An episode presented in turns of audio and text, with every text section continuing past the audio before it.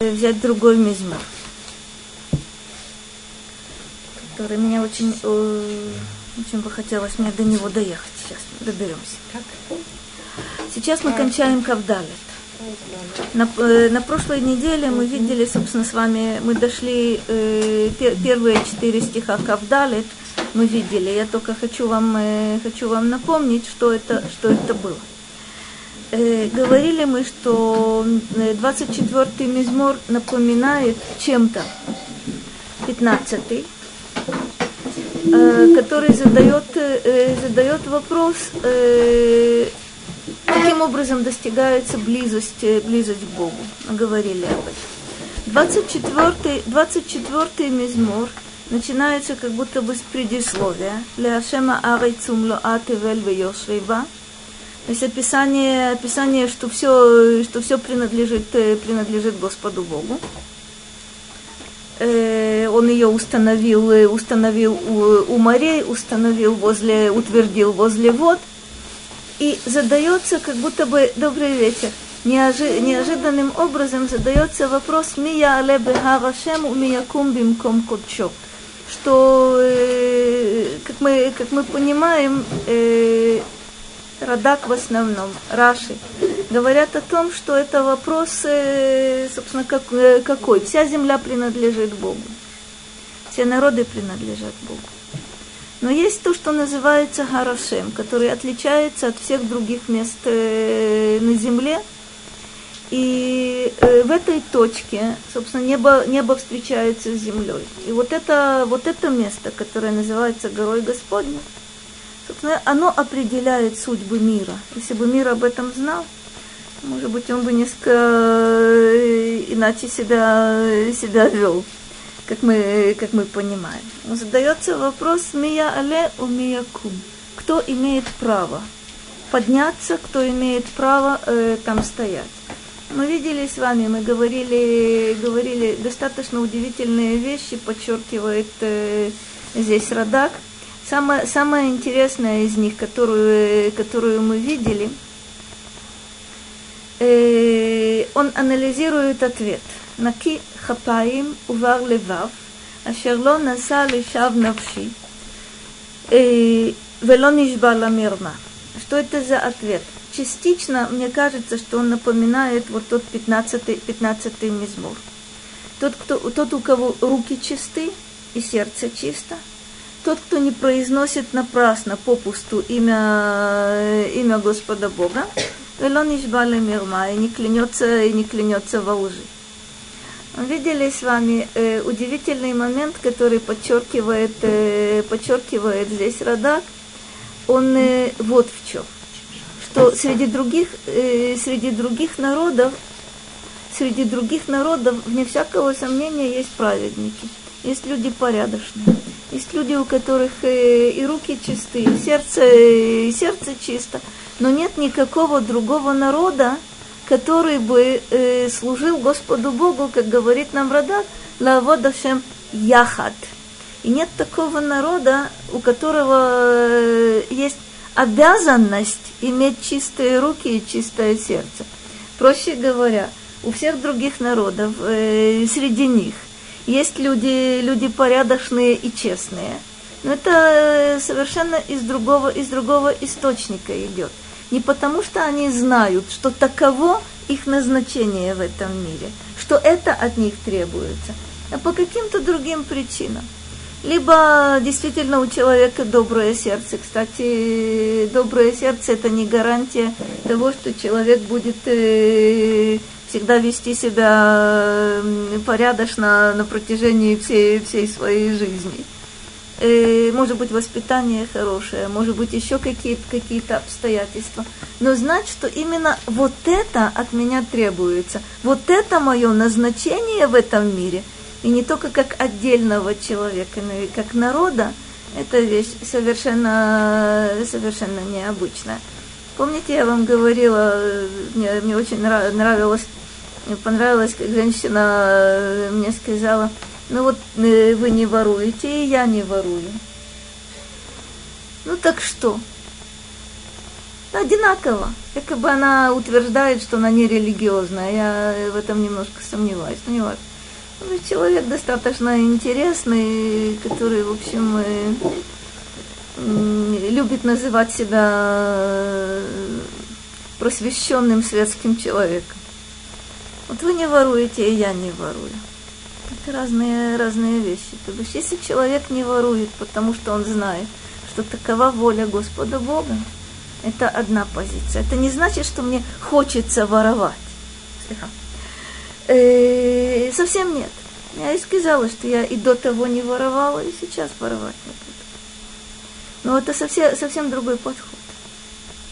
Э, другими глазами смотришь на какие-то на какие-то вещи. А результат вроде бы один и тот же.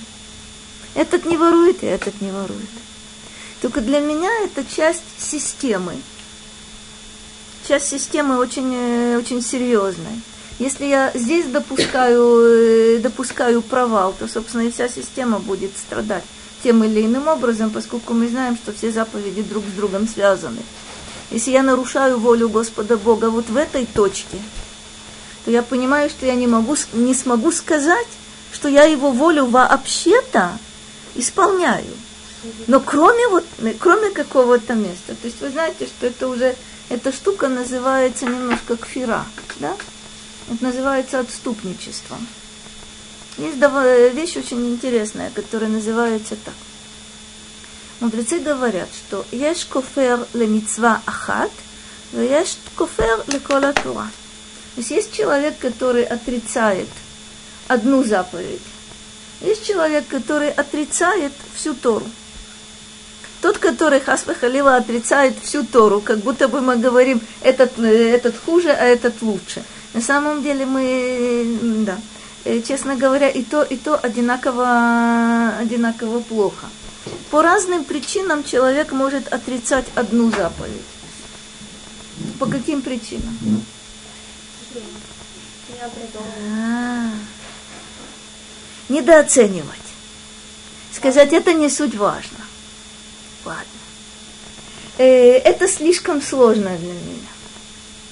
Кстати, когда не человек... Сейчас. А? Не сейчас. Не сейчас, совершенно Но верно. Э, честно говоря, если ему известно, что от него требуется исполнять то-то и то-то и то-то, а он говорит э, после дождика в четверг, в этом есть проблема.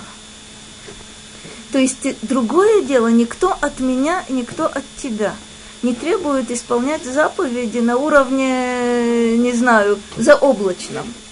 Но если я знаю, что существует какая-то заповедь, и на меня она распространяется, то сказать, ладно, сейчас не надо, может, через годик-другой, когда на пенсию выйду. Это отрицание. Почему это отрицание? Потому что свои какие-то э, соображения я ставлю намного выше, чем волю Господа Бога. То бишь моя воля чрезвычайно э, мною ценится – и в этом есть, в этом есть проблема. Но вот к нашему времени не подходит сейчас потому что мы естественно точно не знаем. То есть можно сказать, что сейчас у нас тоже есть избирать?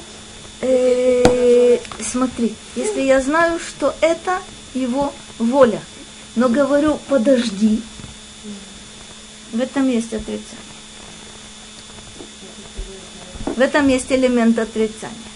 То есть другое дело, человек говорит, да, 3500 лет тому назад, о чем речь идет, тогда может быть, а сейчас не, никак не подходит. Это действительно отрицание э, в нашем понимании этого слова, да? А вот когда человек говорит, ну, времени нет, э, желания нет, еще чего-то нет, тут тоже есть, есть определенная, определенная проблема. Итак, на вопрос, ми, э, погодите, где оно, где оно? На вопрос, который мы с вами задавали, Мия лебе харашему, мия кум бимком котчо. Сначала объясняют мне, как мы с вами видели, то, что относится к действию, то, что относится к мысли, то, что относится к речи человеческой. И продолжение, это пятый стих. Иса враха ми эташем, Вецдака элокей ишо. Такой человек, у которого чистые руки, чистое сердце. Не произносит он попусту имени Бога и не клянется во лжи, у него будет благословение от Господа, уцдаками луке и и э, справедливость от Бога к э, спасению его. То бишь, на самом деле, этот стих показывает очень интересно. Э, человек исполняет волю Господа Бога не думая о том, что, что ему за это будет. Но вне всякого сомнения помнить об этом мы должны. Это и благословение, и справедливость, и спасение. Зе дор доршав. Мевакшей фанеха Яаков Села. Два определения в шестом стихе у нас есть. Дор доршав и мевакшей панеха Яаков. Интересная, интересная вещь. Что такое дор доршав? Это поколение, что такое лидрош? В современном языке это не то, что в Танахе. А-а, дроша, яфе, яфе. Нет, нет. Да что такое лидрош? В современном языке это как? В общем, настойчиво. Добиваться чего-то, это лидрош. Лидрош и левакеш в Танахе это синонимы. Это искать. Это действительно лидрош, это настойчиво искать, вне всякого сомнения. Э, есть еще несколько значений этого слова. Например, вы наверняка помните, э, Ривка, э, когда она ждет детей и очень странно себя чувствует, Вателех лидрош это шем. Что означает лидрош это шем? Есть э, два основных значения. Это молитва. Мы ищем Бога в молитве. Второе, о чем говорит Раши, цитируя там Мидраш, что, э, что Ривка делает, она идет к пророку и спрашивает, какова же воля Господа Бога, что происходит с ней. И получает э, вот ту информацию, которую вы наверняка помните – שני גויים בבטנך ушней לאומים ממאייך ייפרדו. Леом, Леом, я, вся, вся вот эта история, это она слышит от пророка. Вот это лидрош, это шем. Лидрош через... Ей дают брошу. Нет, ей дают пророчество. Это либо, э, либо вопросить пророка, либо э, вот этот, э, когда человек молится и в молитве, в молитве ищет Бога, это лидрош. А? Мевакшей панеха Яаков. Интересная вещь. Смотрите, до сих пор, в каком мы, мы видели с вами с самого начала, в каком лице обращение Господу Богу было до, до сего момента? Лехашем хаарец умлоа. В третьем лице, да? Объективное описание. Кихуаль ямим есада, вель нехарот все, на самом везде до сих пор было обращение в третьем лице. Только, только в шестом стихе две половинки. Обращение во втором. Мы вакшей панеха Яаков. Кто это такой? Зедор Доршав. Это поколение тебя ищущих. Ищущих твоего лица. Это Яаков. То есть впервые появляется вот это я и ты. Я и ты – это выражение, выражение близости. Я и ты – это когда не объективное какое-то описание, а что-то меня лично, лично касающееся. Раньше мы говорили, все принадлежит Богу. Вот это место особое. Где я в этом? Вот это, вот это я появляется здесь. Мы вообще панеха Яаков. Что... Ага. Яаков это то, что мы говорим. Бне Исраэль или Исраэль. Тоже мы говорим совершенно верно. Радак об этом говорит. Это сыновья Яакова, которые называются Яаковом. Это достаточно, э, достаточно часто встречается, встречается в Торе. А, Ну, то, то, что Израиль и Яаков, это вы, это вы верно заметили. Но, скажем, иногда мы называемся Авраам. сказано для того, чтобы он исполнил, э, исполнил для Авраама то, что он ему обещал. Когда речь идет о, об исполнении обещания, явно на потомков Авраама распространяется это. И все потомки Авраама называются Авраамом тоже. Кстати говоря, Машиах называется Давид. Почему Машиах называется Давид? От него это идет. Вся вот эта линия называется, называется Давид. שאו שערים ראשיכם, והינשאו פתחי עולם, ויבוא מלך הכבוד. Поднимите врата вашей головы, вегинасу, и подниметесь вы в ходы, в ходы вечности, и войдет царь славы. Что он, что он такое? Радак нам объясняет так. Дерех машаль, кмо ирам хаям умлоо яалоза саде векола шербо. Что это за обращение к, к воротам, чтобы они подняли свои головы, и чтобы входы тоже поднялись, а? Яфе. Сейчас, сию секунду мы увидим, и ты совершенно, совершенно, совершенно правильно вспомнила. Э, смотрите, это э, метафора. Понятно, что, э, что врата не поднимают никакие головы, которых у них по, э, по определению вроде бы нет. Но что оно такое? Говорит нам Радак, это точно так же, как сказано, э, будет греметь море, и то, что его наполняет, возрадуется поле, и то, что, и то, что в нем. Море не гремит, и поле не радуется. Но это как? Человек, когда смотрит на окружающий его мир, употребляет, э, собственно, пользуется теми, теми определениями и видит те образы, которые присущи человеку. Это очеловечивание. Э, кстати говоря, мы используем этот прием, когда мы говорим о том, что выше нас, и о том, что ниже нас. Ну, например, мы говорим, э, что у собаки умные глаза. И сейчас на меня кто-то должен наброситься, сказав, что действительно умные. Собака все понимает, только сказать не может. Или, скажем, лехавдиле лефавделот, когда мы говорим о Господе Боге. Как мы, какие, собственно, слова мы используем. А все то, что применим, применимо к человеку, потому что иначе мы не можем выразить это. Да?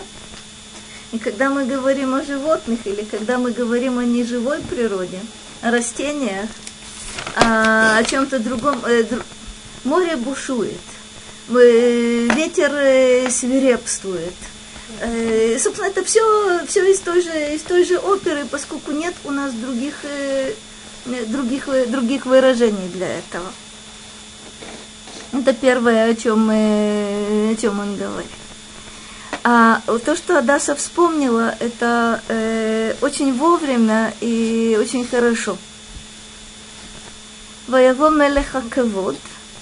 Кто это такой? Радак говорит, Кшеяхнису Арон Бахем. Это когда, э, когда, собственно, Арона Кодеш вносили в храм. Кшеяхнису Арон Бахем. כי כבוד גדול תקבלו היום, שיבוא בכם מלך הכבוד. На самом удивительная вещь. Вот это вхождение ковчега в храм. Это значит, все уже готово. Сейчас внесут этот ковчег. Сейчас э, здание превратится, э, превратится в Бейтамикдаш. Это удивительное, удивительное явление. А Раши приводит вот тот мидраж, который Адаса вспомнил. Мидраж говорит так. с уши арим вашихем, בימי שלמה בנו, כשיבוא להכניס ארון לבית קודש הקודשים, ודפקו, השע... ודפקו שערים זה בזה. אמר עשרים וארבע רננות ולא נענה. עד שאמר אל, אל תשב פני משיחך Зихра лехаздей Давид Авдеха. Что говорит Мидраш? Когда нужно было внести Арона Кодыш, почему-то э, ворота, как сказано здесь, давкузе бозе, э, слепились все вместе. Проще говоря, войти в них э, невозможно. И, как говорит Мидраш, Шломо э, произносит там арба рейнанот. То есть 20, 24 песни восхваления. То почему-то вот эти каменные ворота, они не хотят впускать. Нужно что-то с этим делать. То есть, понятно, взять молоток и разбить их, это ни, ни у кого мысли не возникают. У Шломо возникает мысль, что нужно молиться, нужно восхвалять Господа Бога.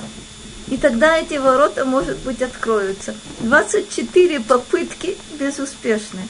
И только тогда, когда Шломо говорит, «Альтышев пнеймешихеха», не, от, не отклони лица, то бишь не оттолкни твоего помазанника и вспомни милости Давида, твоего раба, тогда вдруг ворот, все ворота открываются. О чем говорит этот мидраш? Кто построил храм?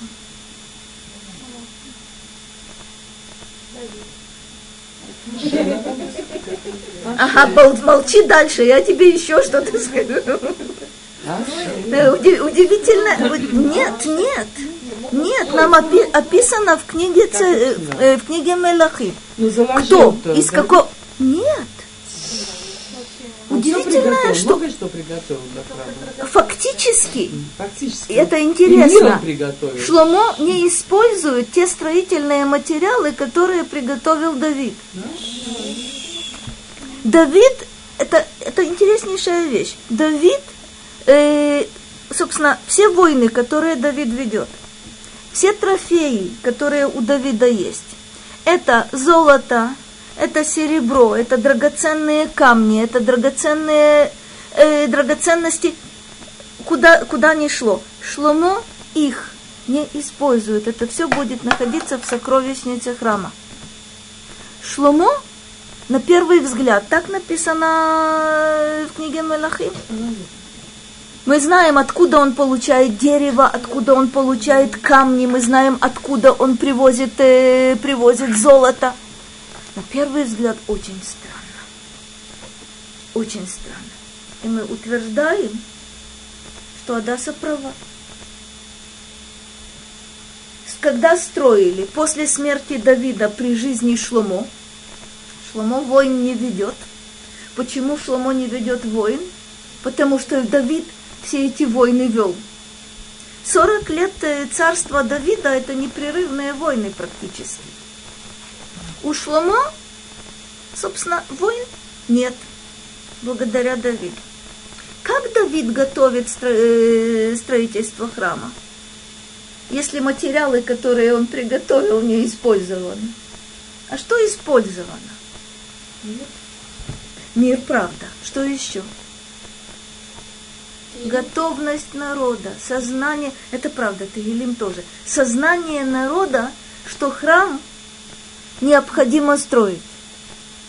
Вот интересная вещь. Описывается в книге, в книге Мелахим строительство. Какое количество людей было задействовано. Каким образом работали, работали и в Ливане, работали и здесь. Каким образом смены, смены совершали. Э, удивительная штука замечательно. Построили храм, построили дом, э, дом Шломо. Что будет после смерти Шломо, об этом не будем говорить. Но это называется храмом Давида. Потому что все было подготовлено Давидом. И не случайно говорит Мидраш. Сколько бы ни хвалебных э, вот этих хвалений не пел здесь Шломо, ворота его не пропустят. Только тогда, когда он скажет – не оттолкни твоего помазанника, то есть Давида, и уточняется. Помни милости Давида, твоего, твоего раба. Вот тогда можно будет занести, занести, занести ковчег э, в Кодыше Кодыше. Вся, вся жизнь, а? Это то, как Давид жил. Это то, как Давид правил, э, правил народом на протяжении 40 лет вот этих хаздей Давида вдеха Давид делает намного больше, чем от него, чем от него требуется. И Давид, когда ему сказано, не ты построишь храм, но тот, кто от тебя произойдет, удивительным образом.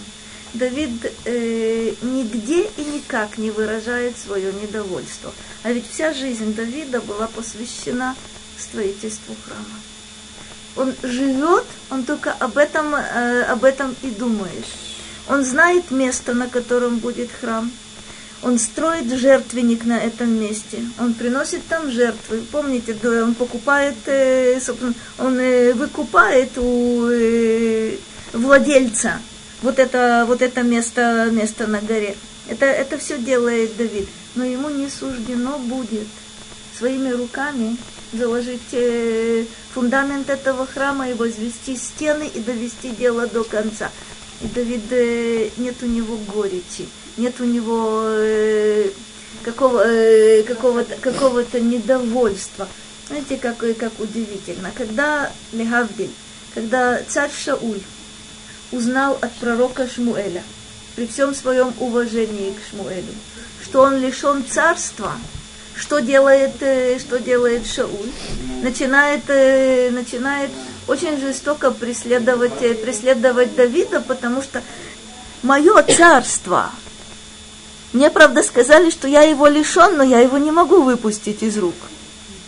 А у Давида – Вся жизнь его посвящена строительству храма, ему будет сказано через пророка, не ты. И нет никакой попытки, слава Богу, прорваться. Мне сказано не ты, а почему бы им все-таки не попробовать? А, очень, очень, очень здорово, очень здорово. Кстати говоря, на протяжении, на протяжении многих тысячелетий люди страдают тем, что пытаются прорваться, когда им точно известно, что эта дверь для тебя заперта. Очень непростая, очень непростая, а? Потому что люди не очень точно уверены, они сомневаются, а может все-таки не точно. Ой. Я могу вам привести всего-то несколько, несколько примеров. Вот, Сыновья Аарона. А, ну, которые берут, э, берут вот эти жир, жировни и решают совершить служение, которое имеет право совершить, совершить только Коген Гадоль один раз в году, а именно в Йом-Кипур. Что? Почему? А простые доводы. Понятно, что сейчас это нам не по рангу. Но ведь э, рано или поздно мы тоже будем Коген Гадоль. Рано или поздно наступит Йом-Кипур. Почему бы не сейчас? Смотрите, я, я это представляю несколько в шуточном виде, а на самом деле это очень, очень серьезная ну, вещь. Понять Когда... людей. М? Думаю, что нам трудно понять уровень Знаете что, давайте поймем свой А, уровень. нас, а нам, а вот я говорю о нас. Откуда мы знаем точно? Нет, ты нас думаешь, или так, или так, что он от меня хочет? Ну, вот, вот, вот. Понятно, что... У Рамбама есть один пример, который уже намного ближе к нам весьма-весьма проблематичный. Он говорит о, об учителях Торы, простите, которые сами по себе недоучками являются, но убеждены в том, что вполне-вполне могут, э, могут учить других. Он произносит страшную фразу, что если бы они, будучи недоучками, еще бы молчали, то бишь свое невежество держали при себе – то не было от этого, не было бы от этого большого вреда. Но коль скоро они свое невежество на э, подносе преподносят другим, которые они считают, может быть, это и правда, знают еще меньше, чем они. И вот это, вот это беда, говорит Рамбан. Смотрите, это очень, непро, очень непростая вещь. В какой момент человек решает, что он вправе, э, вправе учить других? Если он никогда себе этот вопрос не задает, никогда учителем не будет. Если он, э, имея какие-то знания, хочет их передать другому, откуда мне знать, что наступил момент, когда я могу это делать? Смотрите, в давние времена, в период э, мудрецов, была такая вещь, которая называлась смеха это учитель, мудрец, передавал полномочия своему ученику, то есть под, присоединял его к вот этой цепочке, которая начинается на горе Синай от Моше и идет дальше. В какой момент э, человек имел право э, преподавать, иметь своих учеников, иметь свой, э, свой бейт-митраж, когда он получил смеху, как правило. Есть, правда, исключения из этого правила, но вот это, вот это правило.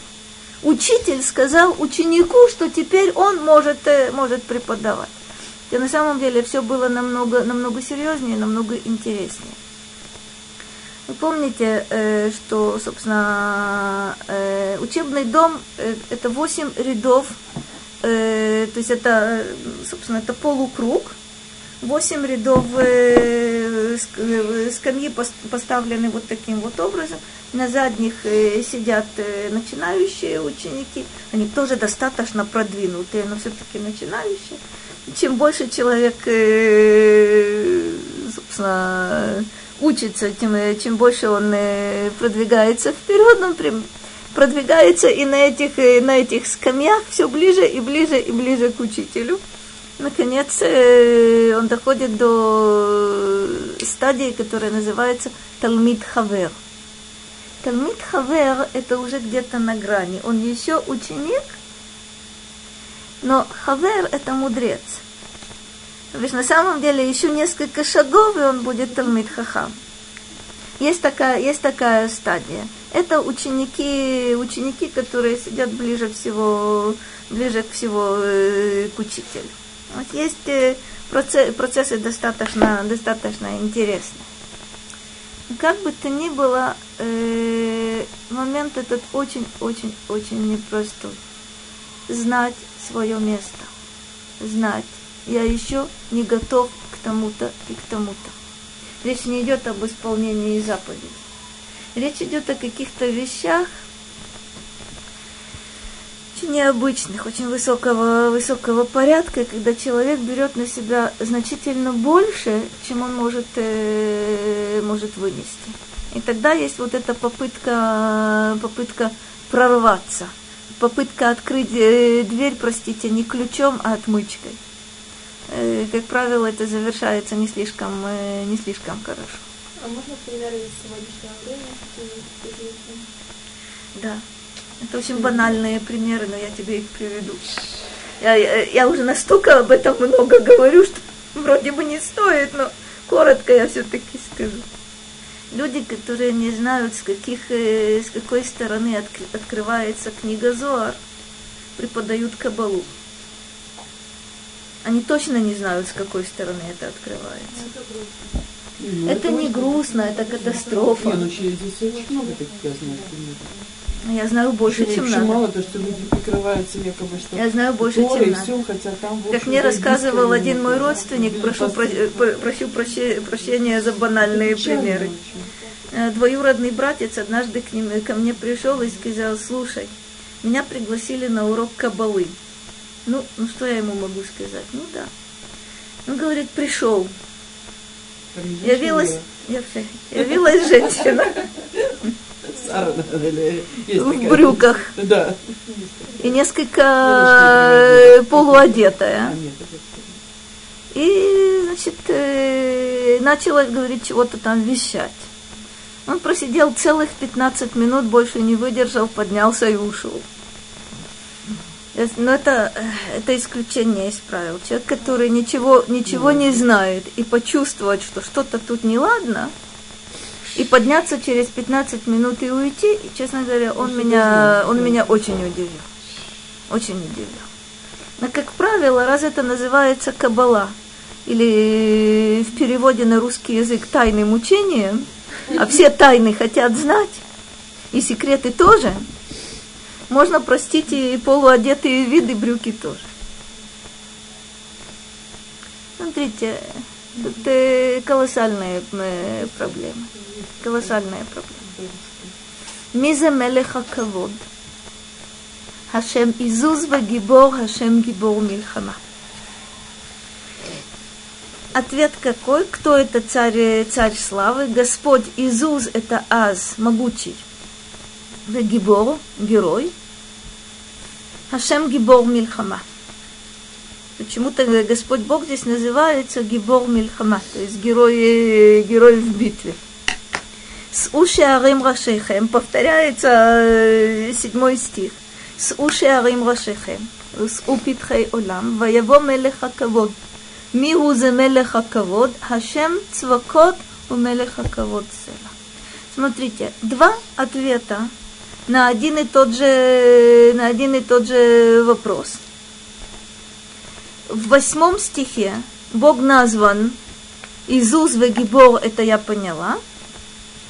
Он назван Аз, могучий. Э, Гибор Мильхама он назван в восьмом стихе. В десятом стихе он назван Шем Цвакот у Мелеха Кавод Села. Почему-то не присутствует здесь Гибор Мильхама. Есть несколько, несколько возможностей ответить, ответить на этот вопрос. Радак отвечает на этот вопрос таким образом. Почему э, Бог называется воином не только в этом, э, в этом изморе, но и в других местах? Он объясняет так. Э, до строительства храма, когда ковчег находился, находился в Скинии, принято было Начинается это, собственно, с пустыни Синай и продолжается и тогда, когда, когда уже была Скиния в Израиле, когда есть война, что, что несут перед, э, собственно, ковчег. Есть спор, что в этом ковчеге было. Целые скрижали, разбитые скрижали. Как бы то ни было, вот этот э, Рона Кодеш с тем, что в нем, э, в нем находится – идет на поле боя. И поэтому, и поэтому Господь Бог здесь называется Гибор Мильхама. Объясняет нам э, Радак, я очень коротко здесь только вам покажу. Гибор Мильхама. ואמר אלה התארים לפי שהארון הוא יוצא עמהם במלחמה והיו מנצחים בו אויביהם. Он с ними выступал на войну, и благодаря ему одерживали победы в войнах. Правда? Чистая правда. Почему? Да потому что все это войны Господни. Не было у нас никаких завоевательных войн. Это всегда были э, войны в исполнении воли, воли Господа Бога. Это те войны, которые, кстати, вел Давид успешно.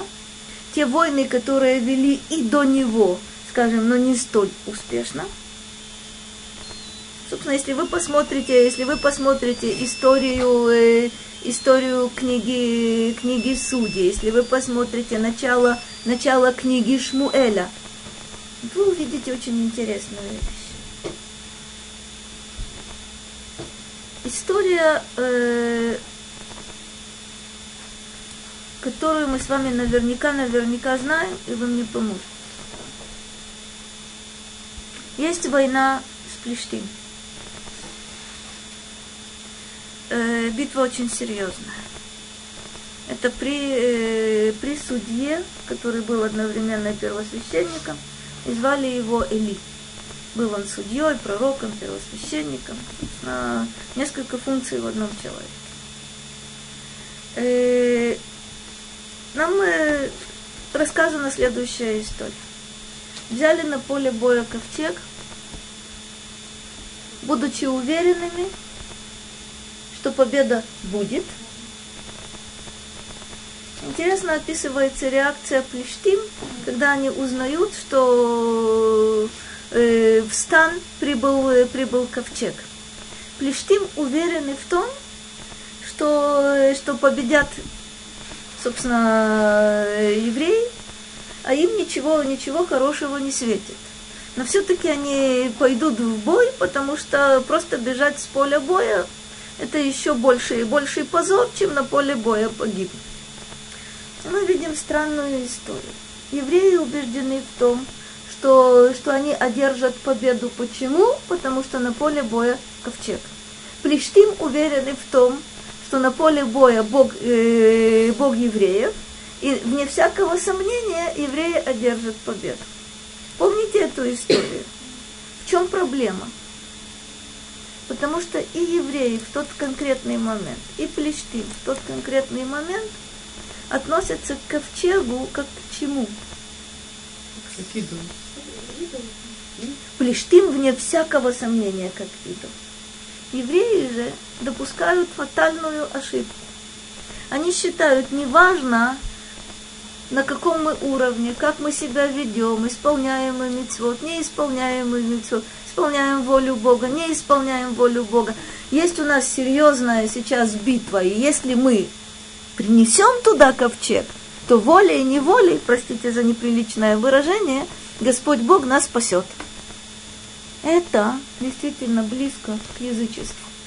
То есть считать, что если я сделаю что-то, Хасвахалила, у Господа Бога не будет выбора, и Он меня обязательно спасет, это очень близко к язычеству. Это очень опасная вещь. И вот когда евреи уверены в победе, благодаря ковчегу, и Плештим уверены в поражении своем из-за ковчега, Плештим одерживают победу и захватывают в плен ковчег. Вот отсюда начинается интереснейшая история. Плештим достаточно быстро поймут, что они не победу одержали, а что-то совершенно другое. Если вы помните, что страдает все места, э, куда ковчег э, прибывает. И на, совершенно верно, переходное знамя, то есть, слегка, переходной ковчег, которые пытаются из города в город лишь бы, лишь бы избавиться, потому что мор. Нельзя, нельзя это выдержать. А начинается это, правда, с очень интересной истории, совершенно комичной. Когда ковчег доставляют э, в, в храм идола, что там происходит. То есть доставляют в храм идола, чтобы сказать, наш Бог э, Хасвахалила одержал победу над вашим Богом. Но что, что там происходят совершенно удивительные вещи, после, которых, после э, которых начинают передавать ковчег из города в город, только подальше. И, наконец, берут повозку новую с коровами, на которых никогда не пахали, запрягают в эту повозку, кладут э, золотые, золотые подарки. Есть там мышки, совершенно верно. Есть там мыши, есть там еще более симпатичные вещи, простите. Значит, на самом деле плештим делают изображение э, вот тех э, вот тех бед, от которых вот э, тех поражений, от которых они страдали. Это, простите, мыши, это еще одна забавная болезнь, не про нас будет, не про нас будет сказано, они делают изображение. Кстати, язычники и по сей день делают изображение болезней и органов, пораженных этими, этими болезнями. Если, никогда не, не видели. Я, к моему колоссальному сожалению, немножко, немножко видела, но в раннем детстве. Э, э, у христиан, я не знаю, у всех ли, у православных определенно, по-моему, у католиков больше. Есть восковое изображение э, органа, который, который страдает э, от какой-то болезни. То бишь идет человек молиться в определенных местах э, об исцелении. Он несет с собой восковую ножку маленькую, восковую ручку маленькую или восковую головку маленькую. Я с тобой согласна, но плештим делают то же самое. Правда, они не из воска, они из золота. Свою болезнь и мышей. Да, и прибывает, мы помним с вами, прибывает повозка в Бейтшемеш. И уже тогда, когда Плештим смотрит со стороны, что будет происходить. Там происходит масса чудес. Как эта телега приходит в Бейтшемеш, что, что, что там происходит. И видят они страшную, э, интересную вещь. Э, Плештим вроде бы уже начинают понимать на, свое, на их уровне, что, что произошло на поле боя, что произошло после того. А евреи, когда они видят вот этот, э, вот этот ковчег на повозке, первое, что они делают, это хотят проверить, как это называется в магазине, сфера там лай, да? Проверить, все ли цело там внутри и начинается бедствие в Бетшемеше, начинается поражение в Бетшемеше. Потому что это явно не до... от радости великой. Вот, наконец-то нам вернули. Нужно убедиться, все ли в целости, в целости и сохранности. Вся вот эта история, связанная с ковчегом, она очень, она очень интересная. А почему это было беседа, что нельзя раскрывать? Нет. Ну, Нет. Это очень интересная вещь. Смотри, есть, руби... есть какие-то границы, есть какие-то пределы. И мы с тобой знаем впоследствии. Помнишь э, порядок, э, прости меня, это мы намного раньше знаем. Каким образом, э, когда э, 40 лет двигались по пустыне, на самом деле 38, неважно, э, каким образом переносили э, переносной храм? Каким образом мешкан?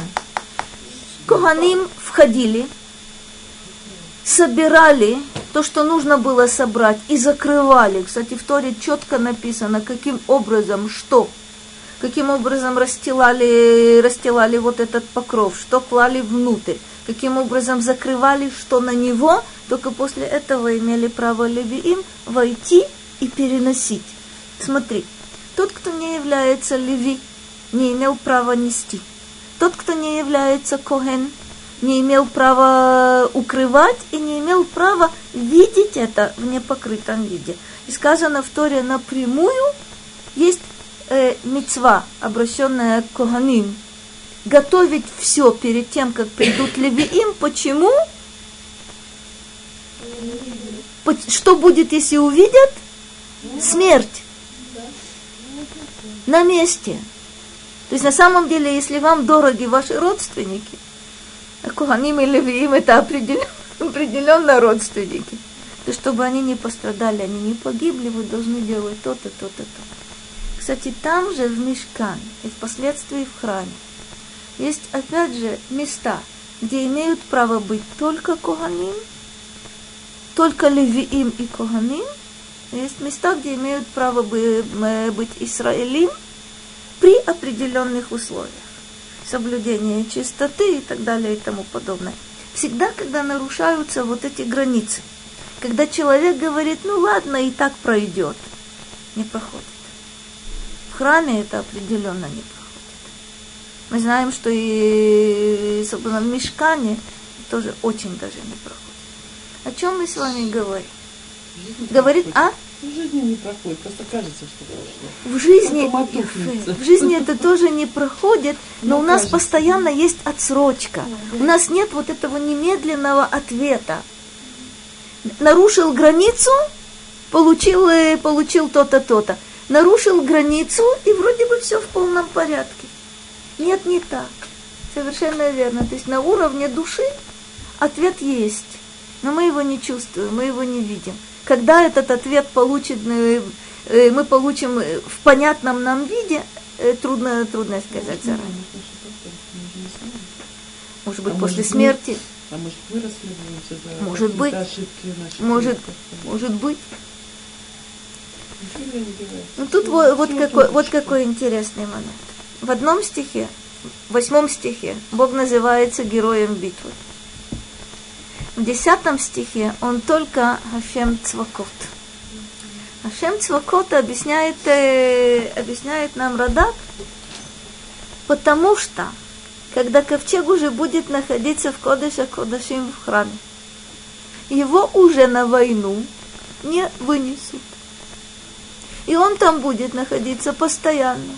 И поэтому не нужно говорить о том, что Господь герой, э, герой битвы. То есть, проще говоря, есть два разных периода.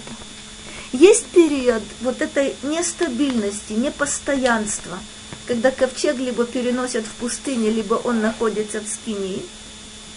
Есть период постоянства, это храм, когда ковчег оттуда вынесен не будет. Хотя вы наверняка помните также очень интересную деталь, которую стоит, э, стоит напомнить. Э, Сефер Ахинух задает такой вопрос. Вот ковчег внесли в Кодыша Кодаши. Шесты, на которых ковчег э, переносят, из колец нельзя вынимать. эти шесты должны оставаться в своих, э, в своих кольцах. И, собственно, они выступают, эти шесты. Вроде бы, естественно, было бы шесты убрать, и тогда завеса будет ровненько висеть. Шесты остаются на месте, и они выдвину, выдвинуты вперед, они выдвигают завесу из Кодыша Кодышим, собственно, вперед. Спрашивается, зачем? Сефер Ахинух дает несколько, несколько интересных ответов. Один из этих ответов такой. Они всегда должны быть э, в кольцах. Если придется выносить ковчег, чтобы не нужно было, э, простите, хватать в охапку, Хас халила, потому что у человека есть, есть, такая, есть такая проблема. Кстати, она постоянно связана с ковчегом.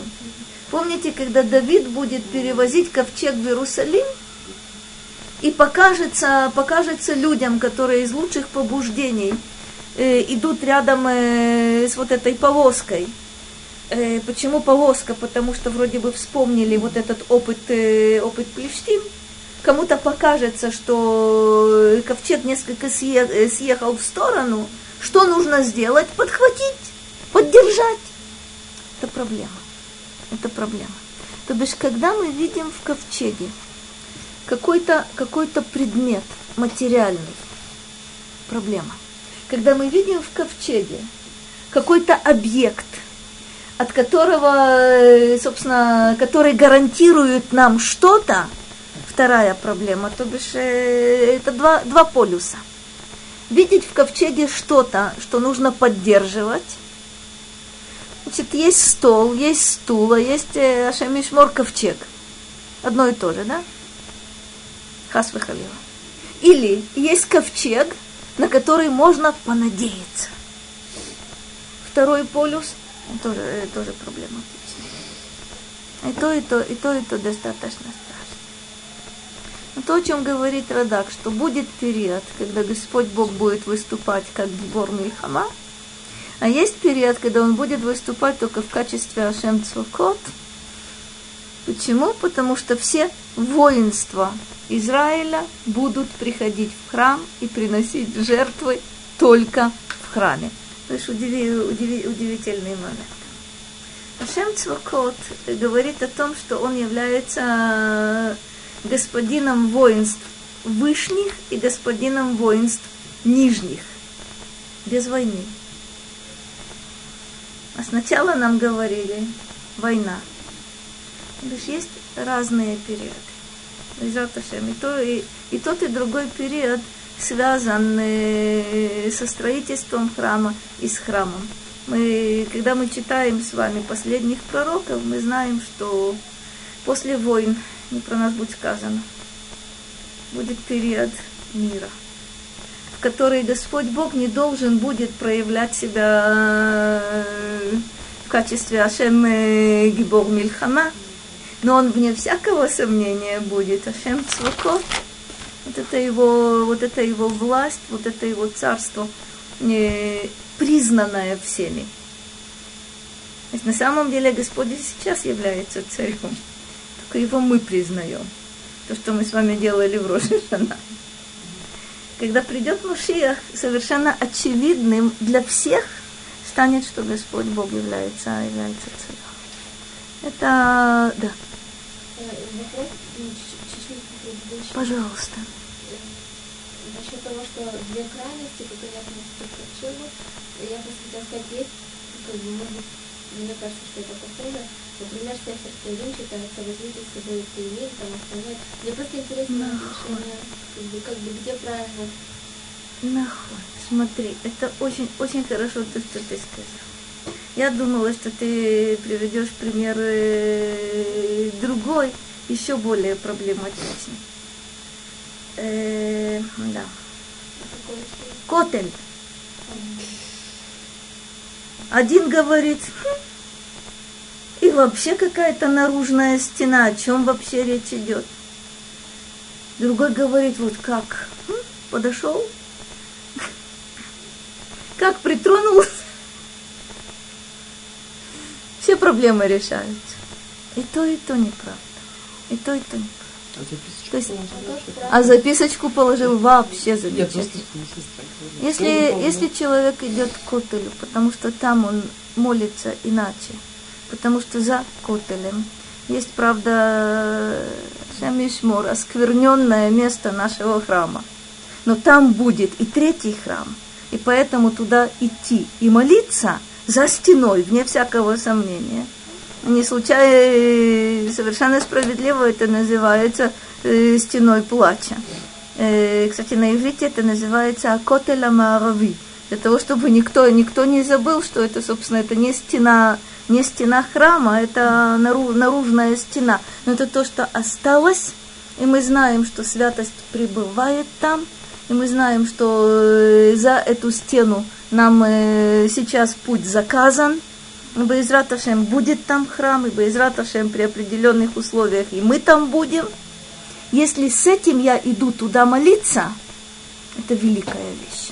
Если я иду к Котелю, э, Ашем Ишмор, ничего не соблюдая, и засовываю туда в какую-то, в какую-то щелочку э, целую, целую грамоту с требованиями по списку раз, два, три, четыре, пять, а потом эти записочки выгребают э, из котеля, освобождая место для, для следующей партии, если человек считает, что вот это ему помогает, это, это очень страшно.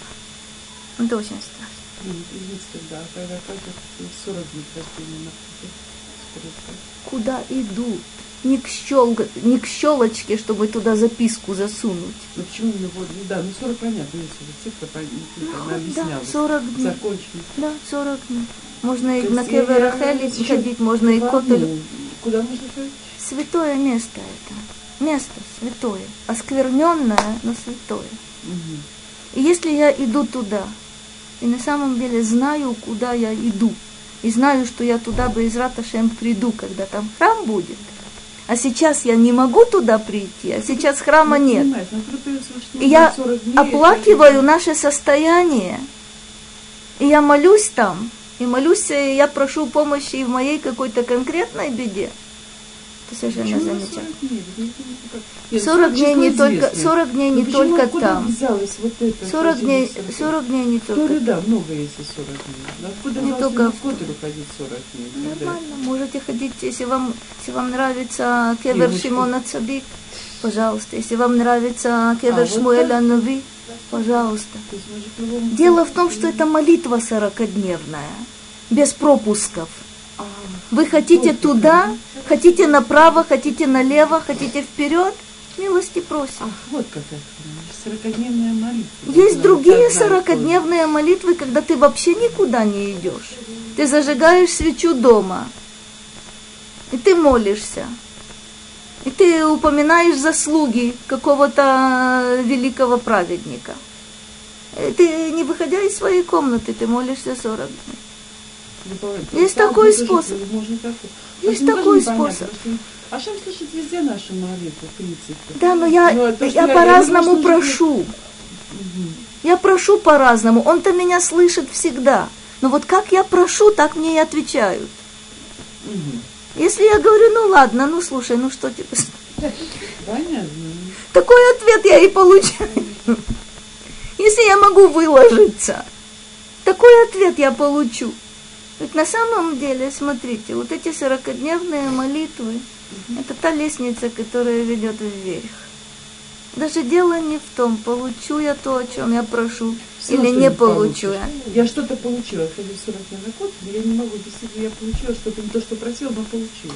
А вне всякого Я сомнения. получила. Значит, получили. Получила. У меня есть одна, у меня есть моя поняла, знакомая, которая рассказывает совершенно замечательный, замечательный анекдот, Очень который Рахель слышала уже несколько раз, но я его воспроизведу все-таки с ее помощью или, или уж как получится.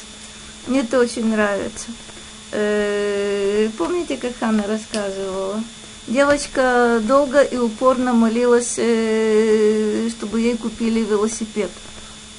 И все знают об этом, что она долго и упорно молилась, она хочет велосипед. Встретив ее, однажды спросили, ну что, ты получила ответ? Она сказала, да. Где же твой велосипед? Это и ответ. Велосипеда нет. Кстати говоря, услышать этот ответ, это удивительная штука. Это когда ты знаешь, что ты э, молишься искренне и настойчиво. Смотри, услышать э, анекдот, анекдот милый, но на самом деле он очень, он очень хороший. Услы, отрицательный ответ тоже ответ. Кстати говоря, это надо понимать. Кстати говоря, это ответ на молитву. И когда ты можешь этот отрицательный ответ принять, это значит, что твоя молитва была, ох, как не напрасная. Ох, как не напрасная. Ты понял что-то. А как вы сказали, Нет, я, я получила. что-то получила, но Я- явно не то, чего просила. Да, но я меняет получил. тебя. Молитва меняет твой подход к действительности, твой подход к, э, к самому себе, твой подход к тому, что тебе на самом деле нужно, а где ошибка. Ты меняешься. И, кстати говоря, вот эти перемены, которые в человеке происходят, иногда намного более ценными являются, чем если бы я получила ответ на конкретный, на конкретную конкретную просьбу. То есть вполне возможно, что на каком-то этапе я начинаю понимать, что нужно-то мне что-то совершенно другое. Нет.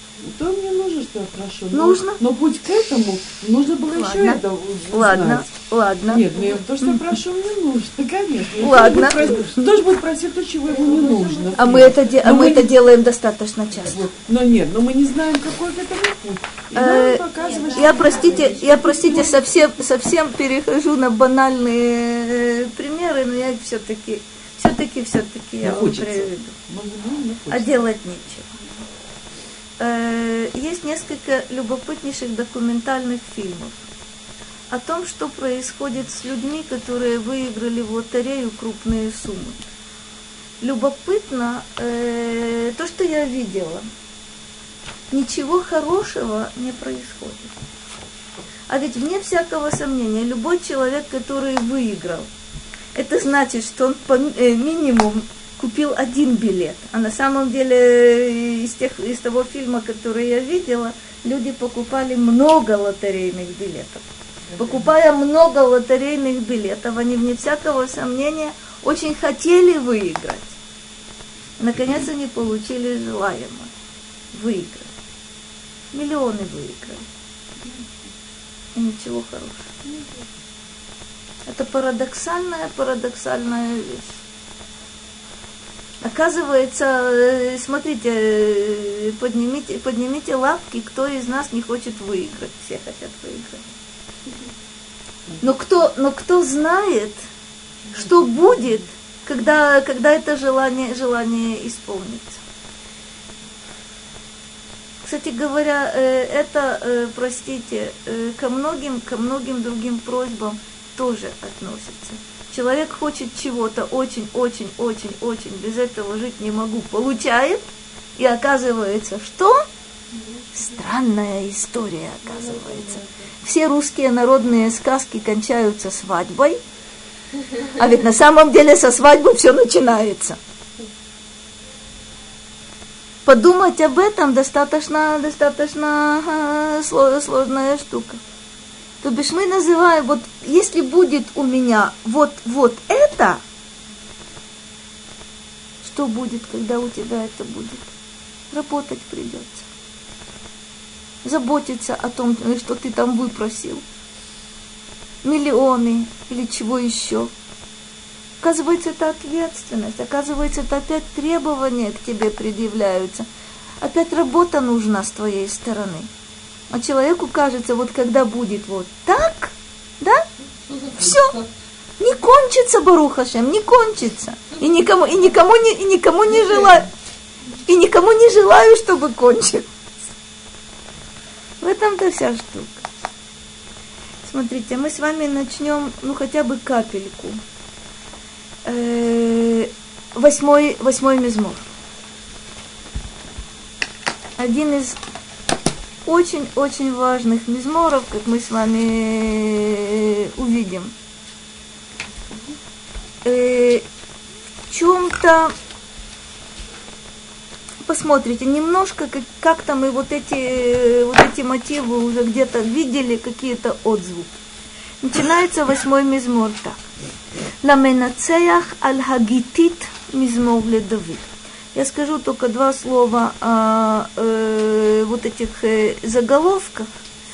Менацеях это управитель, э, управитель хора или на самом деле человек, который отвечает за исполнение вот этого конкретного, конкретного мизмора. Это выполняло, исполнялось в храме, как вы знаете, э, исполнялось левитами у каждого, у каждого мизмора или у каждой группы мизморов есть э, свой напев, своя какая-то конкретная э, определенная мелодия.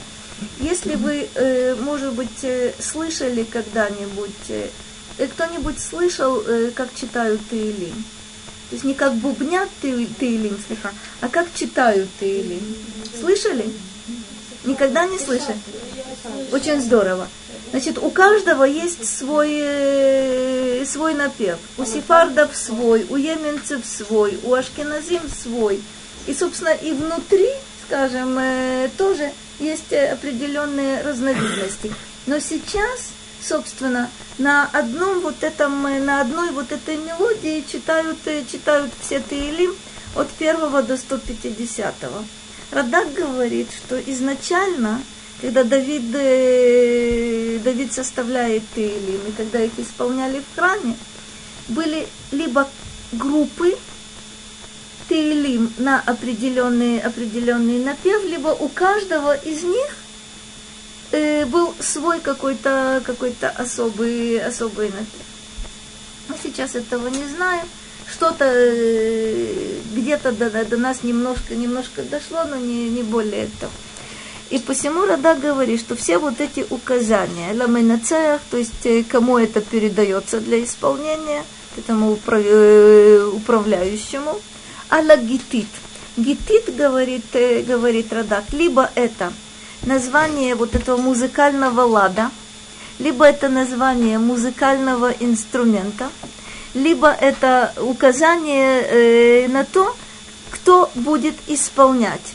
Например, э, Радак говорит, что, может быть, это э, передавалось Либней Овед Эдом Хагити, то есть это из левитов определенная группа, может быть, это для них, э, для них предназначено. Может быть, говорит Радак, Кшехая Давид Бегат Омро. Почему это Алла Гитит? Гитит это как Гат. Гат это название, название города – где Давид оказался при очень трагических обстоятельствах, он говорит, что, что это может означать алагити. Либо способ исполнения, либо кому это предназначается, либо музыкальный инструмент, либо, может быть, это указание на то, когда Давидом это было, было составлено. Теперь самое-самое важное. Ашем Адонейну. מה אדיר שמך בכל הארץ, אשר תנה אותך על השמיים. Господин, э, Господи, наш Господин, э, как могуче имя Твое на земле. Ашер тнахотха лашамаим, опять же, это как будто бы повторяется Ашем Элокейну, Господь, наш Господин – Ашелтна, тот, кто э, поместил э, год. Это вещь интересная. Кто-то знает, что это слово означает? Как? Это великолепие и что еще? Э, год вегадар. Э, это скорее, скорее сияние. Любопытная штука. Год это соединение силы, силы и красоты это действительно великолепие, действительно там присутствует значение, значение величия, э, вне всякого сомнения. Что мы здесь видим? Э, величие имени Бога где? Где? Посмотрите еще раз. Величие имени Бехола Арец, а великолепие где? На небесах. Год э, достаточно часто э, является, является синонимом Малхут. Малхут. Год Малхутха. И сейчас говорят совсем в другом, э, в другом отношении. Действительно, это традиционное обращение к царю. Год Мальхуто. Да? Ваше царское, царское величество. На самом деле это ваше царское великолепие. Э, есть такое, есть такое обращение, совершенно, совершенно верно. Теперь посмотрите. Тут вещь, э, вещь достаточно интересна. Говорит Радак так. והמזמור הזה הוא הלל ושבח והודאה לקל וסיפור גבורותיו.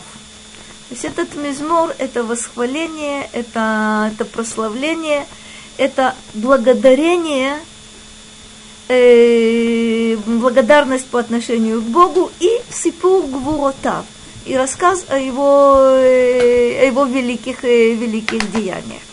И начинает он так. Хашем Адуней. Шеатаху Адон Кол Хабруим. Хашем Адунейну – почему-то подчеркивается ты, господин, не только для нас, но ты господин для всего, э, для всех сотворенных. Ма адир шимха бехола арец, как могучее имя твое на всей земле. Кмо ма адир ата, кишмо гу вегу шмо. Когда мы говорим о имени Господа Бога, нам это э, немножко трудно понять. На самом деле нет, э, нет разницы между э, именем Бога и Господом Бога. Почему?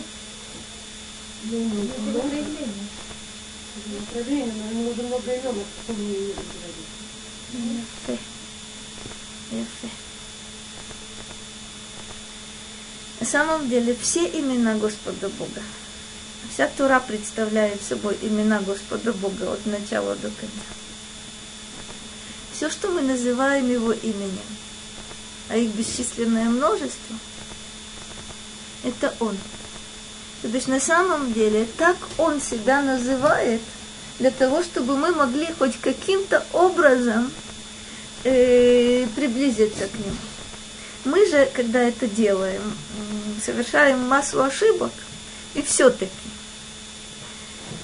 Ма адир шимха бихола арец веду, веду имеется. Смотрите, слово шем означает и имя, слово шем означает слава.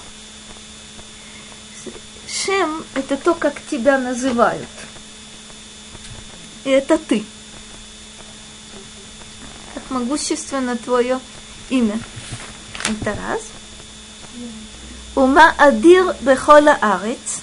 Роцелумар – Гвуратха нирет вехола арец. Интересный, интересный сейчас поворот покажет нам Радак. Твое могущество обнаруживается везде на земле. А куда на самом деле, куда ни посмотри. Это какие-то грандиозные, грандиозные явления. Это, э, не знаю, это, это море, это и про нас будет сказано, землетрясение, это наводнение, это извержение вулкана. Но с другой стороны, могущество Господа Бога проявляется и, и в малом, только мы не, не всегда это видим. То бишь, когда, когда сталкиваемся с какими-то грозными явлениями природы, да, мы понимаем, кстати, мы говорим браху, мы понимаем, что это, что это проявляется могущество Господа Бога. Аваль. ההוד הגדול והכוח העצום נראה בשמיים. Почему? Почему, несмотря на, на, на то, что величие здесь обнаруживается, собственно, больше сила его, больше его могущества, больше его великолепия обнаруживается в небесах. Кихаарец давар катан кенегед ашамаим. совершенно удивительная штука. Земля мала по сравнению с небом, проще говоря. Нам говорят, что Маадир Шимха Бехола Арец, Ашер Тна Хотха Аля Почему? Как человек смотрит. То, что находится, находится с ним в непосредственной близости. И не слишком грандиозно с его, с его точки зрения – да, он отдает должное, да, это, да, это могущество. Но вот когда он видит и воспринимает какие-то вещи, которые на небе, которые в космосе, когда, когда мы узнаем с вами, что Вселенная это не только это не только до Солнца, не только до Луны, а Вселенная. Ой, есть такая галактика, сякая галактика, еще какая-то галактика. Кстати, я э, ни сном, ни духом этого не видела, но я знаю, что это грандиозно. Вот это, собственно, смотрите, э, вы наверняка обратили на это внимание. Когда человек испытывает э, душевный трепет от того, что он видит, ну когда? Когда? То есть ты можешь описать мне какое-то э, какое-то событие, когда, когда ты действительно чувствовала потрясение.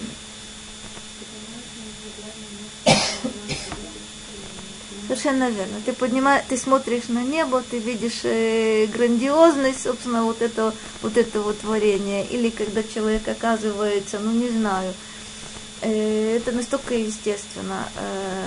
Если кому-то приходилось, мне нет, подняться на вершину горы и посмотреть вниз. Вот оно. А то, что мне точно приходилось, это совершенно замечательная вещь, это когда ты э, с самолета из иллюминатора видишь землю. Вот такое ощущение. Или когда ты из иллюминатора самолета видишь восход солнца. Совершенно незабываемые вещи. Вот тогда ты чувствуешь вот этот, вот этот восторг. Тогда, тогда ты ощущаешь вот этот год. Где он? В грандиозном. Это небо или это какие-то явления, которые, в общем, выходят за рамки наших, нашей обыденной, обыденной жизни. Он продолжает Радак и говорит дальше. ויש מפרשים אשר תנה אותך על השמיים טעם למה אדיר שמך בכל הארץ. Есть другое объяснение. Почему имя твое могучее на земле? Это объяснение ты великолепие свое поместил, поместил на небесах. רוצה לומר, בעבור אשר נתת כוח בעליונים להנהיג התחתונים, כי הארץ בכללה וכל אשר בה בהנהגת העליונים. Очень удивительная, удивительная штука. Тут есть действительно и впечатление невероятное, и в то же время опасность невероятная. Смотрите, как он э, объясняет. Все, что находится в нижнем мире, все, что находится в нашей земной реальности, э, управляется при посредстве э, высших каких-то каких творений. И то, и другое творение, творение Господа Бога. Он говорит, «Киа арец бихлала, векола шерба бехангата эльюним. То есть вот эти высшие сферы, они управляют нашей, нашей земной действительностью. Когда мы знаем, что над всем этим стоит Господь Бог. И все это, солнце и луна и, и звезды и так далее, все это в его власти, все это его творение – и мы испытываем на себе влияние вот этих его творений, которые находятся в эльюным, высших сферах, вот тогда мы понимаем, что велико могущество Господа Бога на земле. Но тут есть опасность. Опасность э, заключает, заключается в том, что человек невольно начинает видеть, э, простите, божество – именно в этих, э, в этих великих творениях, в Солнце, в Луне, в звездах, в силах природы и так далее и тому подобное. То бишь чувствовать, что если служители Господа Бога столь могучи, каким могучим будет, э, явля, является Творец, это нормально, адекватное отношение к действительности. То есть твое могущество на земле – потому что я вижу твое великолепие на небесах, твою мощь невероятную на небесах. Это все, все вот эти наши восторги, которые... Э, я, кстати, я видела только на экране телевизора, но совершенно незабываемое впечатление от северного сияния. То есть дышать невозможно. Дышать невоз... совершенно невозможно.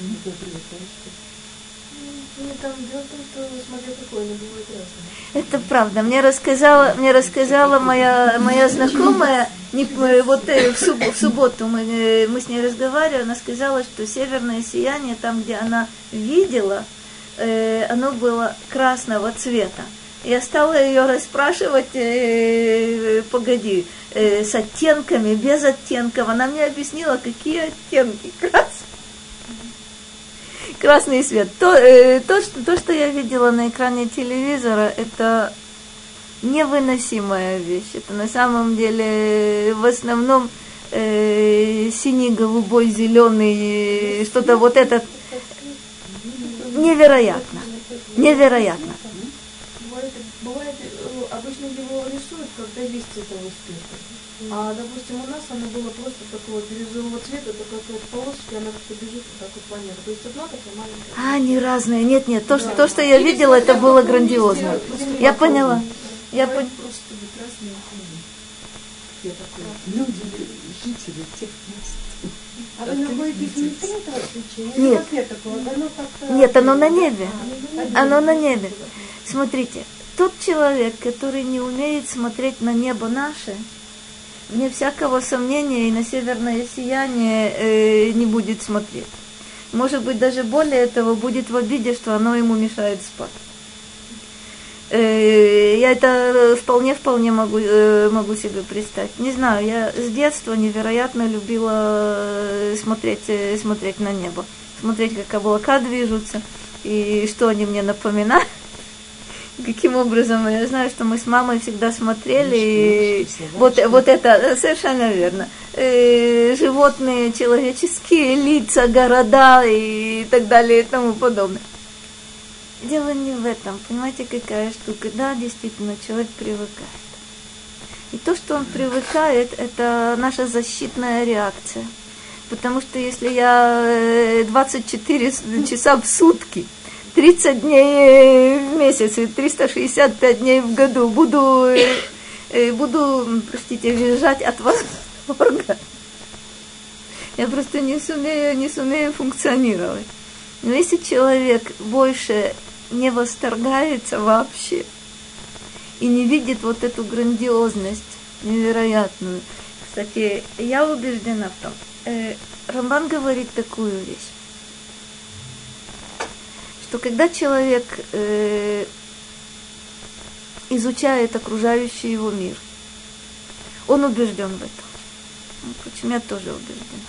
Если он по-настоящему изучает, рано или поздно он придет к Творцу. То бишь, изучая творение, наблюдая за творением, человек к Творцу должен, э, должен прийти.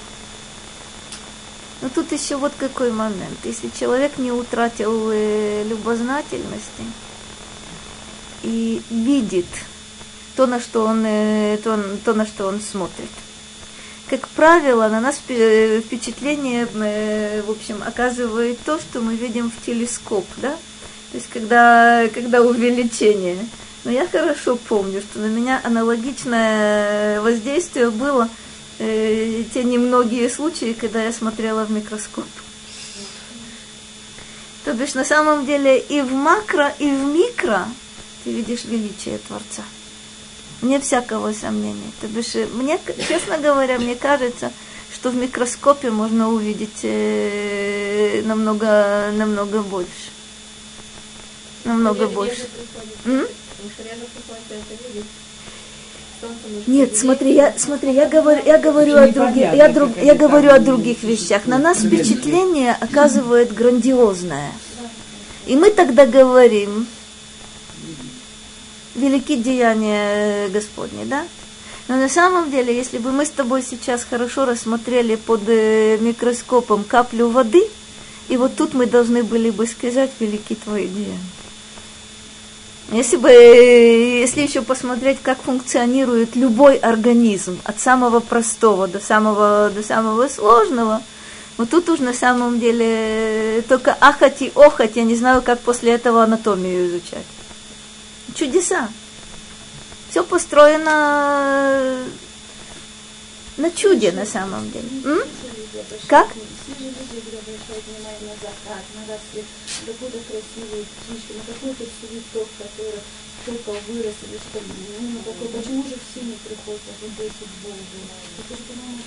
Ты знаешь, для меня, для меня это, честно говоря, загадка. То бишь нужно не на красоту обращать внимание, а нужно обращать внимание на то, как это интереснейшим образом устроено. Если, гляди, я не знаю, любила ты это или не любила, но мне, например, в свое время страшно нравилась биология в школе. Как устроена клетка. Неинтересно? Вас поняли. Невероятно интересно. Попробуй сделать что-то похожее. А, ну вот видите, вы тоже свое. То, что ты, то, что ты сказала, это совершенно верно. Я приведу только один единственный мидраж. Без раташа мы вернемся к этому восьмому мизмору на следующей неделе. Есть потрясающий, есть потрясающий мидраж, который э, э, во многих местах Бог называется Цур. Цур – это скала, Цур это, это, это что-то могучее, это, за- это защита, это опора, это нерушимость и так далее. А Мидраж говорит, что слово цур нужно читать цаяр. Написано «Эйн цур ке элокейну», а Мидраж говорит, а вы читаете «Эйн цаяр ке элокейну». Значит, это, это действительно, что нет такого художника, как наш, как наш Бог. Это ты, это ты совершенно права. То есть, когда ты видишь эти закаты и рассветы, когда ты видишь цветок, когда ты видишь, э, а, что, а что угодно на самом деле, вокруг, вокруг себя ты, э, остается только сказать «Эн цаярке элокейну». Но э, последнюю сказку, которую я вам расскажу, я все-таки вам расскажу. Э, не знаю, где-то года два тому назад, что ли, в музее Израиля, в отделе, который я очень не любила, простите, современного искусства, э, была вещь, э, от которой я не могла совершенно оторваться. На громадном экране постоянно, э, собственно, какая-то видео, видео, видеоработа, ну уж куда там, современная, современная. Человек сделал невероятную вещь. Он отснял э, массу закатов и рассветов. И из этого великого множества закатов и рассветов составил, э, составил видеоряд. То есть я, я там приходила, остановилась. Оторваться невозможно было. Стоять можно было часами. Когда э, там э, сторож уходил, я захватывала его, э, его стул, потому как уже сил не было, не было стоять. Там был, был еще один момент очень любопытный. Ну, смотрите, это было что-то запредельное. Самое, запре- вероятно, запредельное было название этой работы. Название этой работы было «Конец света».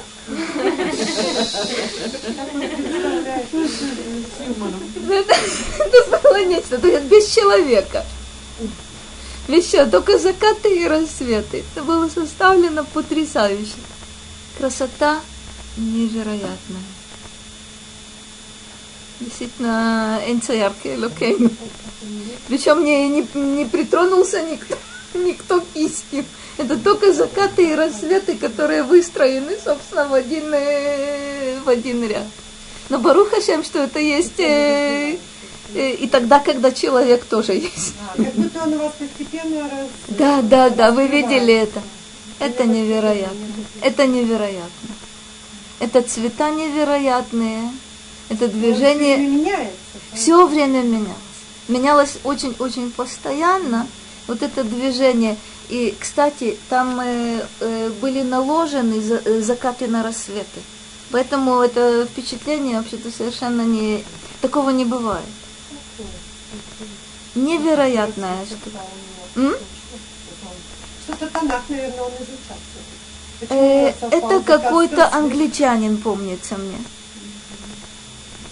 Вот, но с, э, с черным английским решил, юмором. что это, конечно, не называется.